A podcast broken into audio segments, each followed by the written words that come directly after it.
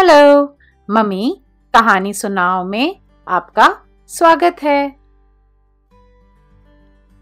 नवरात्रि में हम माँ दुर्गा की पूजा करते हैं। माँ दुर्गा को देवी शक्ति भी कहा जाता है। उनके बहुत सारे रूप हैं और नवरात्रि में उनके नौ अलग अलग अवतारों की पूजा की जाती है। शक्ति का मतलब होता है ऊर्जा, ताकत या फिर सशक्तिकरण। देवी शक्ति ब्रह्मांड के महिला ऊर्जा का प्रतिनिधित्व करती हैं।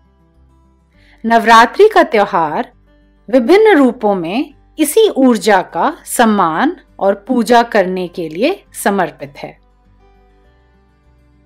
नवरात्रि के छठे दिन देवी शक्ति को देवी कात्यायनी के रूप में पूजा जाता है।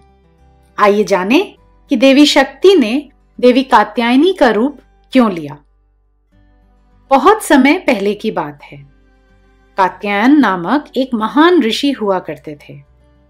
वो देवी शक्ति के बहुत बड़े भक्त थे और कामना रखते थे कि देवी उनकी बेटी के रूप में जन्म ले। अपनी इच्छा पूरी करने के लिए वे दिन रात देवी की प्रार्थना किया करते थे कि देवी उनकी कामना की पूर्ति कर दें। इस बीच महिषासुर नाम का एक राक्षस था। वो एक राक्षस रंभा और एक राजकुमारी का पुत्र था। लेकिन राजकुमारी पर एक श्राप था, जिससे वो भैंस यानी कि महिषी में परिवर्तित हो गई थी। इस प्रकार महिषासुर आधा मानव और आधा भैंस था। महिषासुर दिन पर दिन और अधिक शक्तिशाली होता जा रहा था और देवताओं को परेशान कर रहा था देवतागण उसे रोक नहीं पा रहे थे और उन्हें घोर निराशा हो रही थी ऐसे में देवताओं ने निर्णय किया कि वे देवी शक्ति से प्रार्थना करेंगे कि वे ही अब उन्हें महिषासुर के खतरे से मुक्ति दिलाएँ।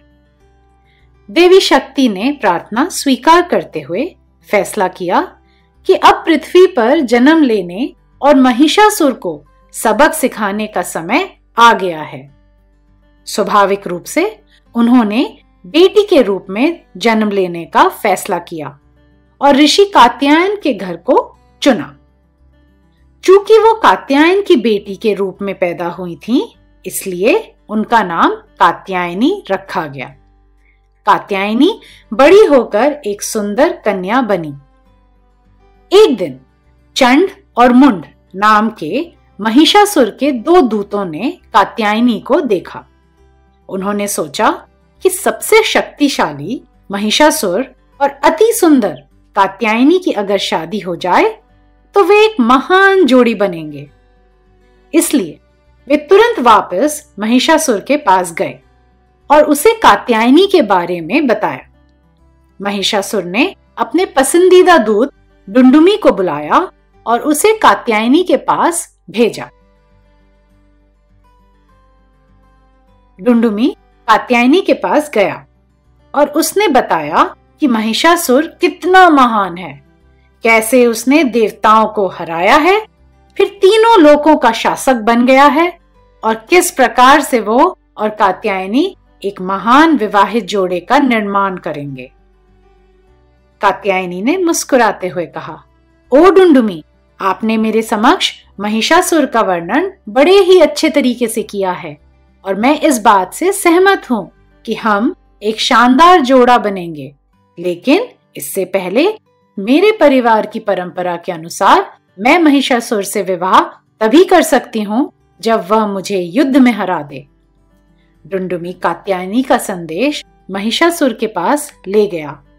और महिषासुर के आदेश से तुरंत ही युद्ध की तैयारियाँ शुरू कर दी गईं। दैत्यों की एक सेना ने कात्यायनी के साथ युद्ध में महिषासुर का साथ दिया। लेकिन कात्यायनी ने चंड और मुंड और रक्तवीत जैसे कुछ राक्षसों को छोड़कर डुंडुमी सहित अधिकांश राक्षसों को आसानी से मार गिराया। सभी राक्षसों को मारने के बाद कात्यायनी महिषासुर का वध करने के लिए मुड़ी। तो उन्होंने देखा कि महिषासुर ने एक भैंस का रूप धारण कर लिया है। महिषासुर को मारना चुनौतीपूर्ण साबित हो रहा था, इसलिए कात्यायनी उसकी पीठ पर चढ़ गई। अब महिषासुर देवी को हिला नहीं पा रहा था और तब कात्यायनी ने उसके गले को अपने पैर से दबाया और त्रिशूल के वार से महिषासुर का वध कर दिया। इस प्रकार सभी देवताओं को देवी कात्यायनी ने शांति प्रदान किया। देवी कात्यायनी दिव्य ज्ञान और शक्ति का प्रतिनिधित्व करती हैं और दानव महिषासुर अज्ञानता का प्रतिनिधित्व करता है। अज्ञानता अकेले नहीं वास करता, उसके और भी मित्र हैं, जैसे कि आलस्य, लालच और आक्रमकता। और ये सभी अवगुण राक्षसों की सेना में कूट कूट के भरे हुए थे।